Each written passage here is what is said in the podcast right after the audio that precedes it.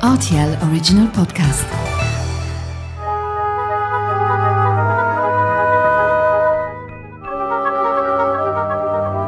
La route des vins du Luxembourg. Bonjour Pete. Bonjour. Comment ça va? Très bien. Merci beaucoup. Ici, hein. C'est chouette, on a le soleil aujourd'hui. Oui. Donc on est à Wormeldange. Oui, à Wormeldange-Haut, oui. Voilà, dans votre domaine. Pundel. Oui. Vin pur. C'est ça. Pourquoi vin pur? C'est vin pur parce que j'essaie toujours de garder les raisins dans les vignes comme ils sont. Ils ne sont pas mélangés avec autres raisins. Ce sont tous des monocépages. Même en crémant, je suis resté pour mon blanc de noir et aussi mon blanc brut, le Riesling brut, en monocépage. Et tous les autres vins sont toujours des lieux-dits et je garde les lieux-dits comme ils sont. J'essaie aussi de faire les cépages tous les années à la même façon. Par exemple, le Riesling Paiteschwengert, c'est un vin que je fais depuis une dizaine d'années, totalement en fermentation spontanée, et j'essaie de faire toujours avec ces raisins une fermentation spontanée. C'est un domaine que vous avez hérité de vos parents. On peut parler de quelle surface exploitable? Comment ça a commencé, vous, l'aventure? Ça a commencé en 1692. Quand même, ouais. Oui, je suis la 11e génération ici à Wormeldange qui font du vin et vignerons indépendants. C'est-à-dire, on met sur notre terre nos raisins, de nos raisins, on fait notre vin et notre crémant et on le vend en domaine. On travaille maintenant sur 7 hectares. Autour de Wormeldange, on récolte sur les lieux-dits les plus connus de Wormeldange comme Këpchen, Alteberg, Weibourg, Pétischfengen, Nussbaum. Même s'il y a seulement 200-300 mètres de différence entre les vignes, c'est une grande différence parce que pas seulement la terre, mais aussi la date de récolte, c'est un autre, c'est 2-3 jours plus tôt ou plus tard, ça change déjà beaucoup. Et c'est toujours, tous les années, c'est différent. Même si le vin est en bouteille, il vieillit différemment. Et le Riesling, c'est toujours différent. Et ça, c'est une palette beaucoup plus large que tous les autres cépages. Je vous connais grâce au Riesling. Hein. Comme vous le savez, je vous ai démarché parce que j'ai eu l'occasion de déguster l'un de vos Riesling chez Maty Crac, hein, donc un restaurateur bien connu du secteur, hein, qui a ce goût, qui a ce cœur pour faire participer tous ces vignerons locaux. Vous cultivez, vous proposez en tout cas 5 Riesling différents à la carte. Oui. Ce sont 5 Riesling, pour le coup, différents au niveau du goût, à tous les niveaux. Oui, voilà. Ouais. Prenez plaisir à faire toutes ces déclinaisons différentes. Pour vous, c'est important d'exploiter ce terroir jusqu'au bout. Oui, mais en fait, c'est pas moi qui fait la différence. C'est pas moi qui fait ces vins. C'est moi le récolteur de raisins. Je sors le jus. Le reste, c'est la nature. Et tout au début, c'est la nature, c'est le sol, le soleil. Moi, je travaille seulement avec ce qui me donne la nature et je laisse le produit comme il est.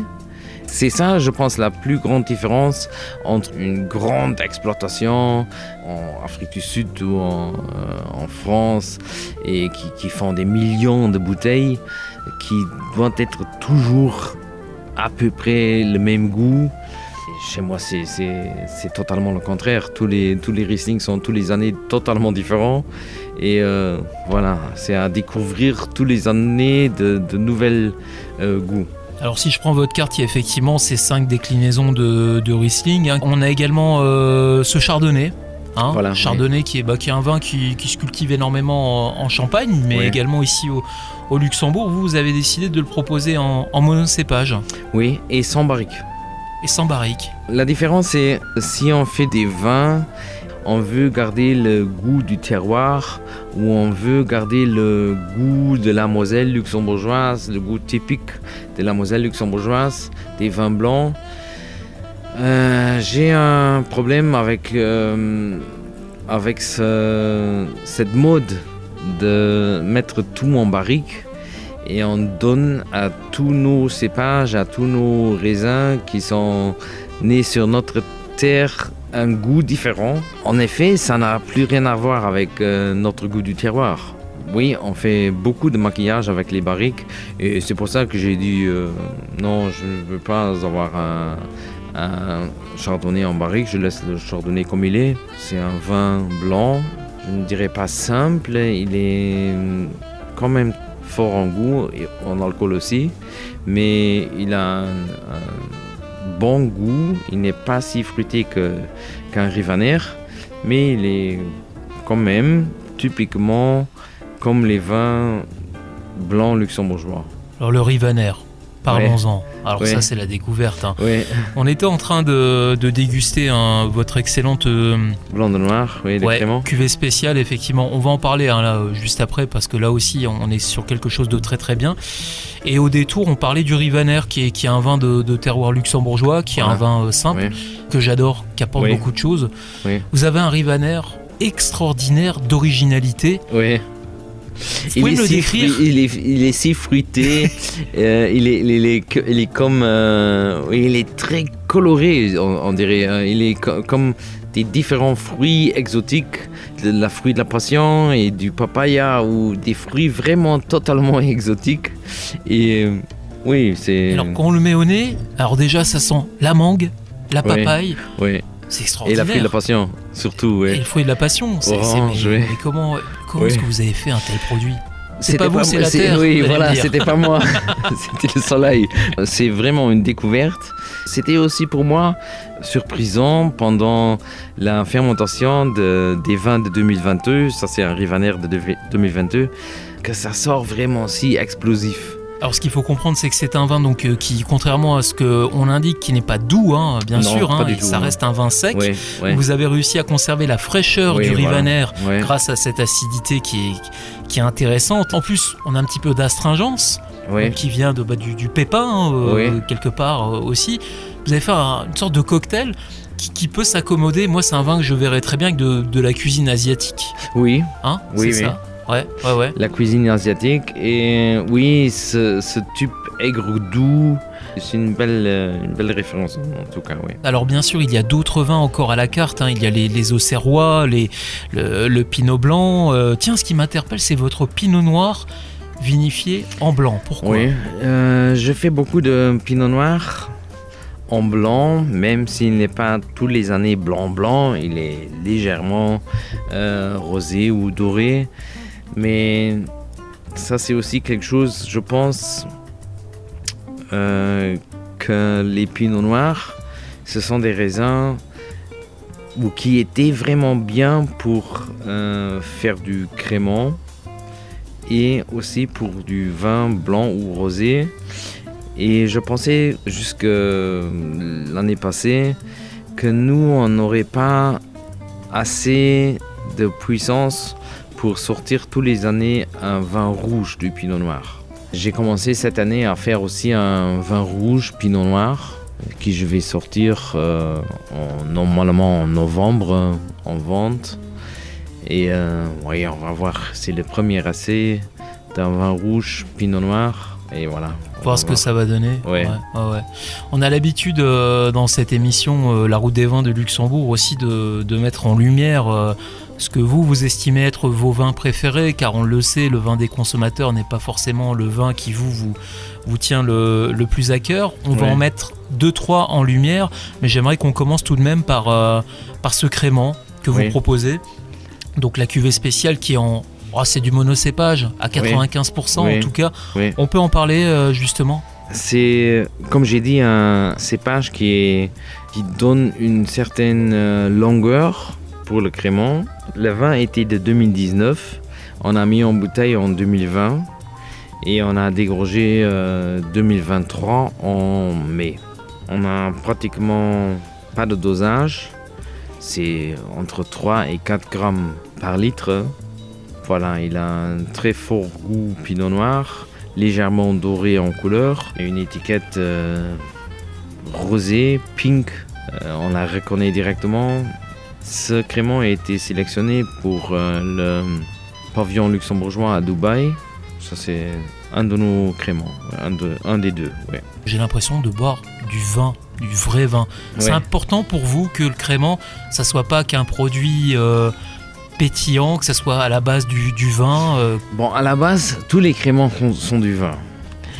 On produit des raisins, de ces raisins on fait du jus, le jus devient du vin, et de ce vin on fait, avec une deuxième fermentation, en bouteille, le crémant.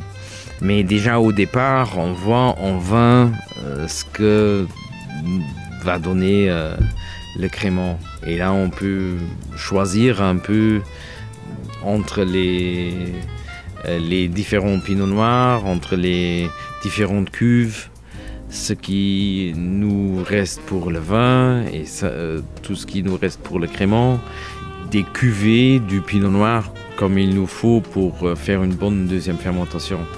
Garder un peu le goût typique du pinot noir. Et du terroir luxembourgeois. Voilà, et du terroir, hein. Ouais. Bien entendu.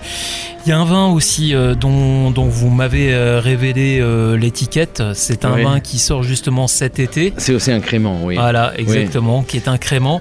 Le nom est parfaitement original et il y a une histoire autour de ce vin que vous avez baptisé Këpchen. Voilà, ça c'est la première Këpchen. J'ai remarqué en sortant en restaurant qu'il y a beaucoup de personnes qui demandent ou qui sont demandées du restaurateur est-ce que vous voulez une Këpchen ? En luxembourgeois, on dit une Këpchen pour une coupe de crémant. Une coupe, ouais. Voilà. Et moi j'ai toujours dit oui, ils demandent une Këpchen, mais pourquoi ? Il n'y a pas de Këpchen. Ce produit n'existe pas encore. C'est pas un mot technique, c'est un mot qu'on utilise entre nous. Voilà. Mais... voilà. Et c'est très connu au Luxembourg. Et voilà, moi j'ai dit, ok, il faut sortir une Këpchen alors. Depuis 2-3 mois, on travaillait sur l'étiquette Këpchen. On a choisi à peu près 150 phrases qui déclinent un peu le mot Këpchen et qui disent où on peut boire une Këpchen. Et voilà, ça c'est tout marqué au fond de l'étiquette et on a assez à lire et à rire. Oui. Ouais, c'est une étiquette qui est extrêmement graphique, donc avec tous ces mots là qui sont au fond, qu'on ne voit pas si on regarde la bouteille de loin. Ouais. Et sur fond jaune, hein, là aussi on est sur quelque chose de dynamique. Hein. Tout à l'heure sur le crémant on était sur un fond rose, là on est sur un jaune. En termes de vin, de goût, de cépage, on s'attend à quoi ? Ça c'est un blanc brut, ça c'est un pas de monocépage, c'est un crémant de Auxerrois, Chardonnay, Riesling, avec un petit dosage très fruité, pas doux, facile à boire. À boire, très tentant, j'imagine, au moment de l'apéritif. Voilà. Oui. Pour des conditions estivales aussi. Pas si fort que le pinot noir, et beaucoup plus léger. À boire sur les terrasses en été, dehors, Quelle est la place que vous consacrez au crémant ? On le sait, hein, les productions de crémant se font de plus en plus intenses ici à Luxembourg. Ouais. Vous êtes quand même plus sur le vin classique ou... Oui, on est un peu divisé par deux. On a la moitié de notre production déjà du crémant. Depuis 10 années, ça augmente tous les années. Et je pense que ça, c'est un point fort de nous. Parce qu'on fait vraiment des très bons produits qui sont beaucoup moins chers que les bons produits français. Pit Pundel, vous êtes attaché à la reconnaissance de ce terroir luxembourgeois. Vous estimez qu'il est suffisamment connu ? Est-ce que vous estimez qu'il est suffisamment exporté ? Je vous pose cette question parce que je vois que vous prenez grand soin à faire de beaux produits aussi marketing et qui sont à l'image de ce qu'on retrouve aussi dans la bouteille. On n'est pas simplement sur l'image. Vous pensez que ce terroir gagne à encore être plus connu ? Oui, les dernières années, on a fait vraiment un bon travail par toute la Moselle luxembourgeoise.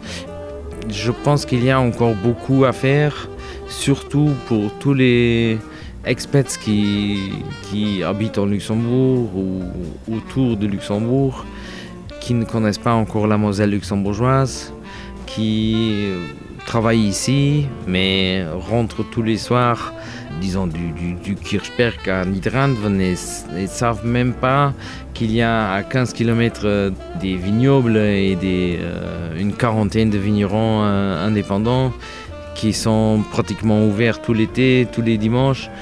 On pourrait faire plus, Mais c'est pas facile d'attirer toutes ces personnes. Mais je pense qu'on est en bon chemin. Pete, ces excellents vins, on peut les découvrir où? On vient les acheter au domaine. Vous avez une terrasse qui est très belle. On est juste en face de toutes ces parcelles de vignes. Ouais. C'est quand même un sacré avantage pour vendre du vin. On a bâti ce bâtiment en 2013. Et depuis 2014, on est maintenant ici. On a une belle terrasse où on fait beaucoup de fêtes privées, des anniversaires, des mariages, des apéritifs, des présentations, même des team teaching et aussi pour des grandes entreprises, beaucoup d'événements. On peut déguster aussi tous nos vins sur tous les fêtes du Fonds Viticole à Luxembourg, la fête des vins et crémant, tous les événements du ORT, comme le Wine Taste Enjoy, Wine Cheese Enjoy, aussi le Wine Lights Enjoy. Aussi tous les dimanches, de mai jusqu'en octobre, on est ouvert. Chacun peut passer pour boire un verre, déguster quelques vins. Et profiter de ce magnifique endroit, ce domaine Pundel vin pur, donc à Wormeldange-Haut. On vous retrouve aussi sur internet, www.pundel-vinpur.com. C'est ça. En tout cas, Pete, je vous félicite. Aujourd'hui, on a fait des découvertes alors exceptionnelles en termes de goût, mais en termes de créativité. Merci beaucoup. Chapeau l'artiste. Merci beaucoup. À très bientôt, Pete. Merci beaucoup. Au revoir. Au revoir.